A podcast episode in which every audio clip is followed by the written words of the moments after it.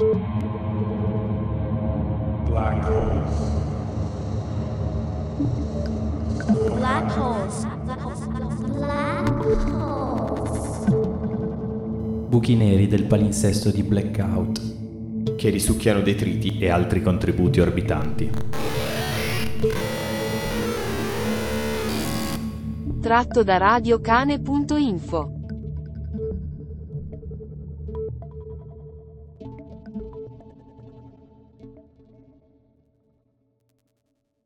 Potrei parlarti di volti che però bisogna vederli, di vecchi balunari che fanno il balloon della vita, ad esempio penso a Vittoria, una signora che è tutta la vita che fa il balloon e che quando le è stato detto di sposarsi in via Carcano ha detto non lo farò mai.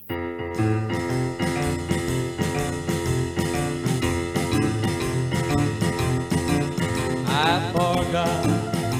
to remember to forget her.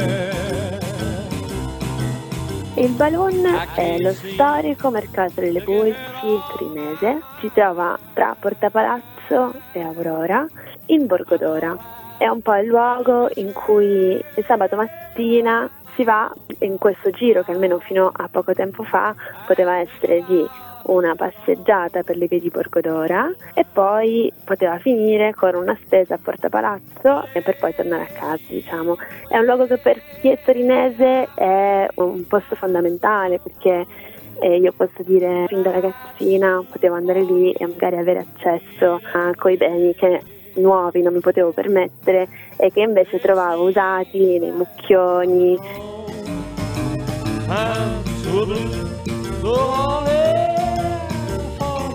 ed è il luogo in cui storicamente in una città dalla vocazione industriale come Torino le persone che o facevano fatica a sopravvivere con il salario molto basso oppure non volevano piegarsi a dei ritmi di fabbrica diciamo incalzanti eh, potevano arrivare il venerdì sera a volte farsi la lotta per avere un posto dove spendere uno stuoino, un telo e vendere la mercanzia della più varia. Un posto in cui veramente si poteva trovare qualsiasi cosa e quindi sia per gli avventori era un luogo in cui trovare qualsiasi cosa fosse necessaria a basso costo, sia invece un'opportunità di alzare due soldi per qualsiasi persona.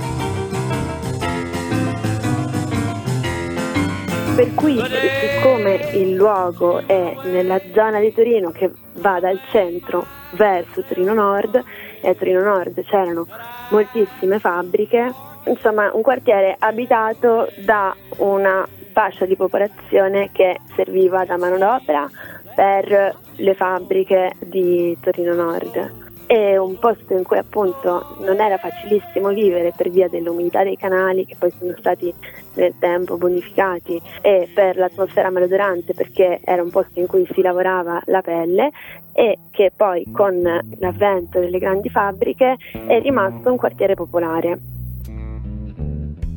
Rainy day, rainy day. In my heart. Rain, rain, rain, rain.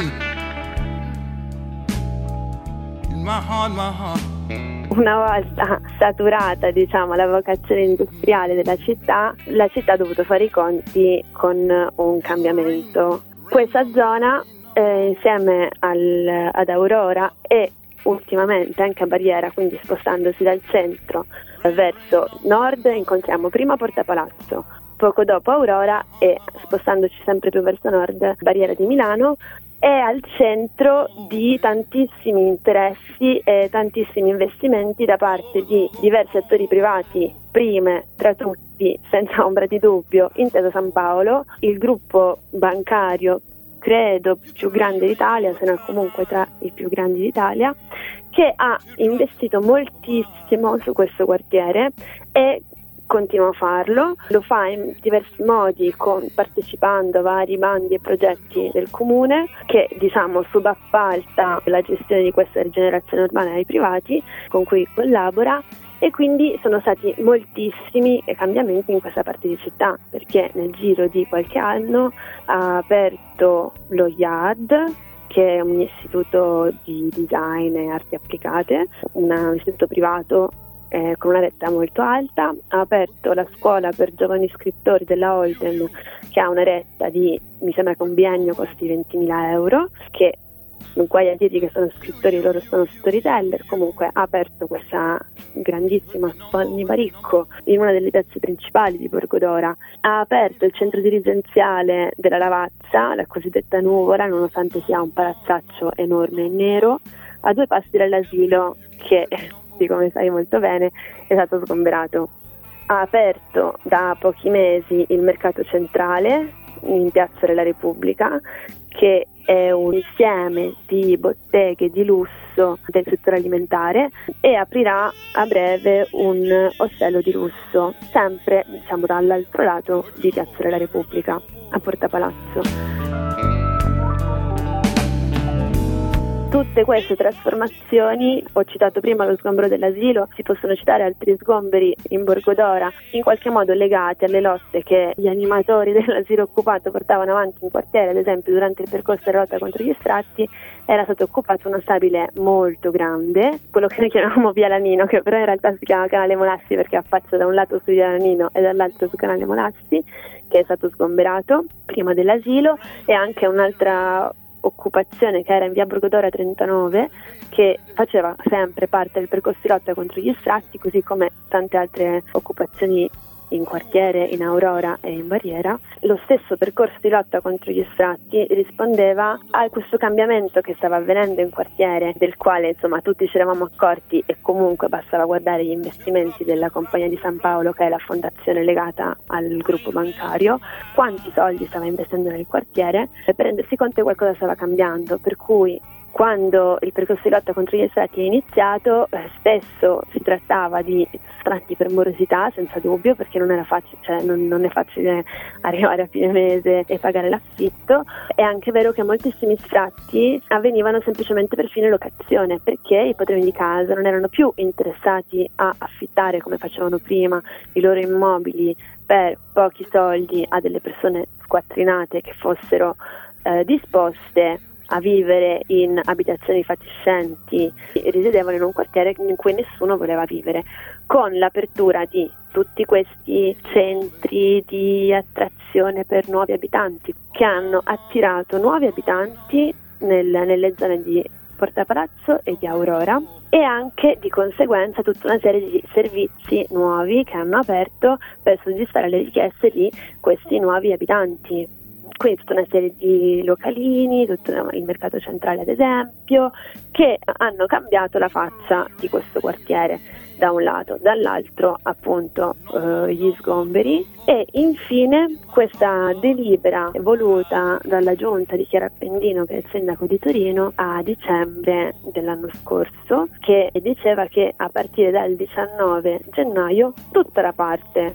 dello storico balloon si sarebbe dovuta spostare tutta quell'area di mercato con tutte le persone che lo facevano lì.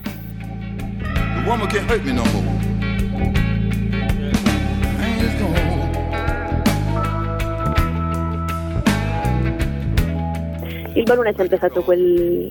grande mercato delle pulci di cui ti parlavo. Alla fine degli anni 90 nasce a Porta Palazzo un'agenzia di sviluppo locale che si chiama The Gate, che si dovrà occupare della rigenerazione del quartiere. Questa agenzia si occupa anche del mercato del sabato e decide di controllarlo, di lottare contro l'abusivismo dilagante di questo mercato tramite un'associazione che si chiama Vivi Balloon. Questa associazione si occupa di appunto legalizzare tutti quelli che facevano il mercato e contemporaneamente un'altra associazione che è l'associazione dei commercianti di Borgodora e diciamo che queste due associazioni dividono il balloon in due parti, una parte più decorosa, più attraente per tutti quelli che poi sarebbero diventati e sono diventati nuovi abitanti di Porta Palazzo e con i banchi veri e propri, quindi non con i teli per terra con eh, gli oggetti di antiquariato, con eh, dei vestitini vintage, delle cose un po' più chic. E quelli hanno cominciato a dover rispondere a tutta una serie di requisiti che hanno fatto sì che il mercato del, del sabato non potesse più essere eh, una cosa estemporanea da fare una volta ogni tanto per tirare su due soldi, ma diventare diciamo sempre più un lavoro perché dalla legge Bersani che ha cambiato le regole dei mercati, cioè per cui per esercitare un'attività di vendita c'è stato bisogno di un'autorizzazione da parte del comune di residenza. Quindi diciamo che viene richiesto a una parte del mercato occupata appunto dai banchi più, li chiamerò decorosi, perché anche tutta la retorica sul decoro e sul degrado è importante in questo discorso, a cui comunque venivano imposte delle regole che facevano sì che lo dovessero dichiarare, che cosa vendevano con largo anticipo, pagare un plateatico sempre più alto e in questo modo hanno selezionato i venditori a rialzo laddove invece nell'alta area, quella gestita da Vivi Balloon, la parte un po' più indecorosa, con a volte un semplice carretto per portare le proprie cose la mattina. Dico la mattina, ma in realtà i balunari si sono sempre ritrovati già il venerdì sera per cominciare a mettere le loro cose. Veniva semplicemente richiesto di registrarsi, di associarsi a questa associazione e eh, veniva in questo modo controllata. L'associazione Vivi Balloon, non vorrei sbagliarmi, però nasce nei primi anni 2000 e ancora per molti anni si poteva assistere alla cacciata di questo servizio d'ordine che voleva controllare eh, che tutti fossero in regola. Era molto più semplice perché eh, le vie di Borgodora erano vissute in maniera appunto diversa e da persone diverse, per cui il fatto della necessità del balloon come mezzo di sussistenza era chiara a tutti. Mano a mano che gli abitanti del quartiere sono cambiati è stata sempre più difficile la vita de- degli abusivi e quindi diciamo sono stati regolamentati, controllati, assegnati posti almeno nell'area che era di pertinenza dell'associazione Vivi Balloon, perché in realtà poi ai margini di quel mercato se ne creava sempre un altro di persone che non erano associate a Vivi Balloon, ma che si mettevano in aree limitrofe, che sono diventate sempre più grandi e piano piano l'associazione Vivi Balloon è riuscita a ottenere dal comune la gestione anche di quelle aree, riuscendo a, a regolarizzare con le altre zone.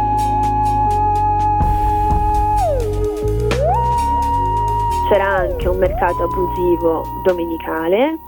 che eh, è stato sgomberato ed è stato prima spostato allo scalo Vanchiglia e da lì in via Carcano, in una gabbia, possiamo dire, perché sembra veramente una gabbia di cemento che sta tra un ecocentro, quindi tra l'immondizia e il cimitero monumentale di Torino.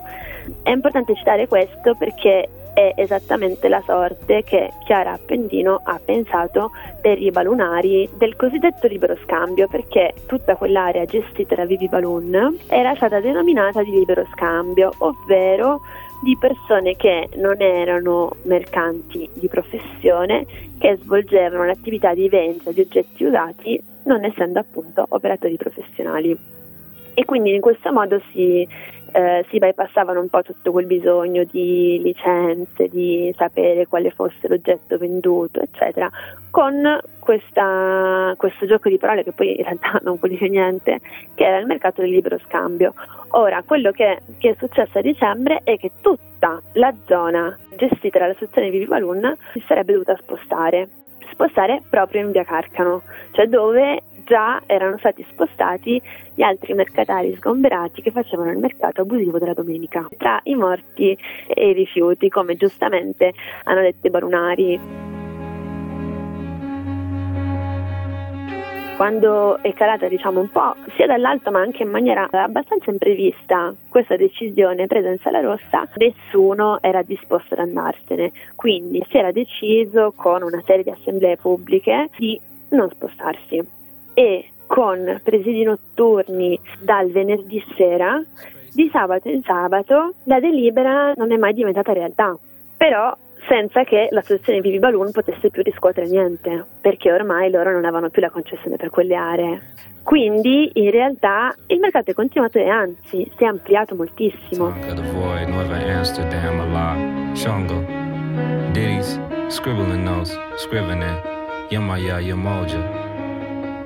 Questo diciamo per tutta la primavera, che è un periodo in cui fisiologicamente il balloon rifiorisce, si potrebbe dire tutto tranquillo fino al 4 di ottobre, che è la data in cui di venerdì si presentano una marea di blindati in polizia antisommossa per posizionare un muretto in cemento armato, il famoso New Jersey che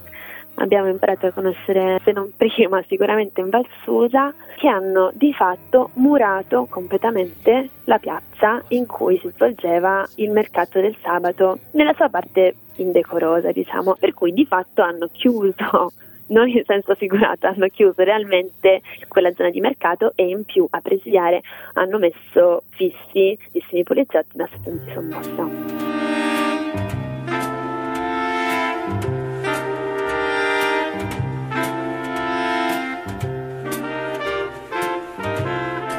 In tutto questo via Carcano ha cominciato a funzionare per cui tutte le persone che facevano il balloon nella zona sgomberata è stata data loro la possibilità di andare in via Carcano dove dicevo prima tra appunto l'immondizia e il cimitero ad un prezzo molto basso. Quindi alcune persone si sono spostate di là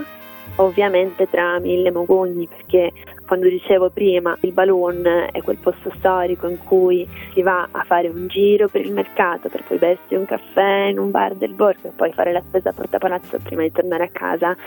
tutto questo in Carcano non esiste perché non c'è assolutamente niente. Quindi una parte di questi mercatari sono nati Via Carcano, inizialmente molto pochi, eh, la maggior parte delle persone non aveva nessuna voglia di spostarsi, però a quanti avevano un furgone sono state fatte dai due sabati precedenti, il 4 ottobre, eh, delle multe da 5.000 euro a testa. Quindi sono stati fatti prima questi atti intimidatori, quindi diciamo le persone con un mezzo motorizzato, con diciamo qualche investimento in più sul mercato del sabato si sono spostate in via Carcano nonostante tutte le lamentele del caso ovviamente. E poi una larga parte delle persone che facevano già il mercato del sabato prima della delibera sono rimaste spiazzate e sono rimaste a guardare, così come quanti si erano aggregati dalla resistenza a questa delibera di sgombero del Baruni in avanti. È nato dal sabato successivo un altro mercato libero lungo le rive della Dora, davanti alla mongolfiera che era uno dei simboli della riqualificazione di Porta Palazzo, fino all'arrivo poi della Celere che ogni sabato si sono mossi per essere sempre più efficaci. Per cui se il primo sabato un po' alla sprovvista c'è stato questo mercato, poi il secondo sabato hanno cominciato a chiudere le vie con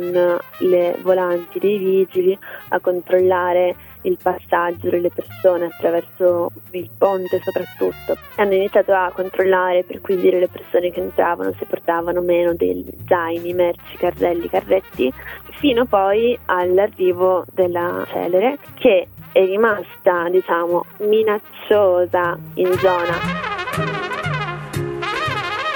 una mattina in cui un mercataro ha preso e messo giù il suo telo per, per, vendere, per fare il mercato, sono intervenuti i poliziotti per sequestrare la merce e sono stati caricati i solidali che erano presenti, rendendo di fatto impossibile lo svolgimento del mercato quel giorno.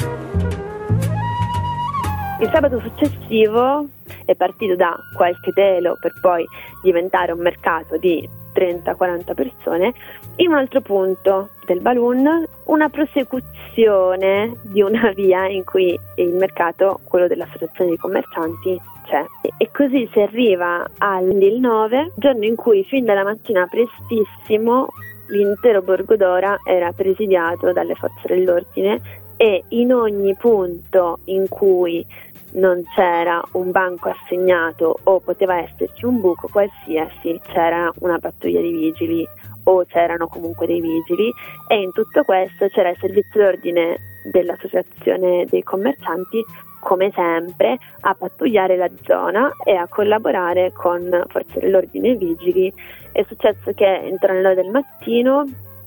all'angolo tra Via Lanino e Via Cottolengo alcuni mercanti provano a mettere giù i loro teli, i poliziotti in antisommossa arrivano e insieme ai vigili iniziano a distruggere la merce e prendere questi teli, spingere via quanti cercavano insomma di, eh, di, far sì che questo mercato ci fosse e che nessuno distruggesse la merce di queste persone, che invece sono state fermate, identificate e anche a loro è stata fatta una multa superiore ai 5.000 euro, oltre al sequestro di tutte le cose e dei, dei, dei mezzi, tipo dei carretti in questo caso, con cui queste persone muovono la merce. In seguito alle multe e ai sequestri tra i mercatari del balloon eh, libero, lo chiameremo così, si è creata una piccola cassa di solidarietà, un modo per far sentire meno soli quanti si trovano di fronte alla possibilità di ricevere una multa così così salata, ma soprattutto il sequestro di tutte le loro cose. Si è creata questa cassa di solidarietà insieme ad alcuni solidali che hanno fatto un pranzo con un'offerta libera, perché poi sia per dare un appuntamento diciamo prima del sabato, sia mm, come luogo di ritrovo, sia come occasione per impolpare questa cassa di solidarietà, alcuni solidali insieme ad alcuni mercatari che si, si sono incontrati, sì a partire dalla delibera di gennaio e in seguito al posizionamento dei jersey nella piazza di San Pietro in Vincoli c'era in programma una cena un venerdì sera e l'idea era quella di farla proprio all'interno di quei jersey di quello spazio ormai vuoto disabitato che un tempo in settimana era un parcheggio, il sabato diventava il balloon e adesso non è niente né in settimana né il sabato. All'appuntamento si sono presentati otto blindati della polizia e i poliziotti erano già schierati a difesa di questo muretto. Quindi un messaggio molto chiaro, ovvero nessuna possibilità e soprattutto quanto l'amministrazione ma anche tutti quei privati che sostengono la rigenerazione del quartiere e della zona nord in generale, quanto la posta in gioco sia alta.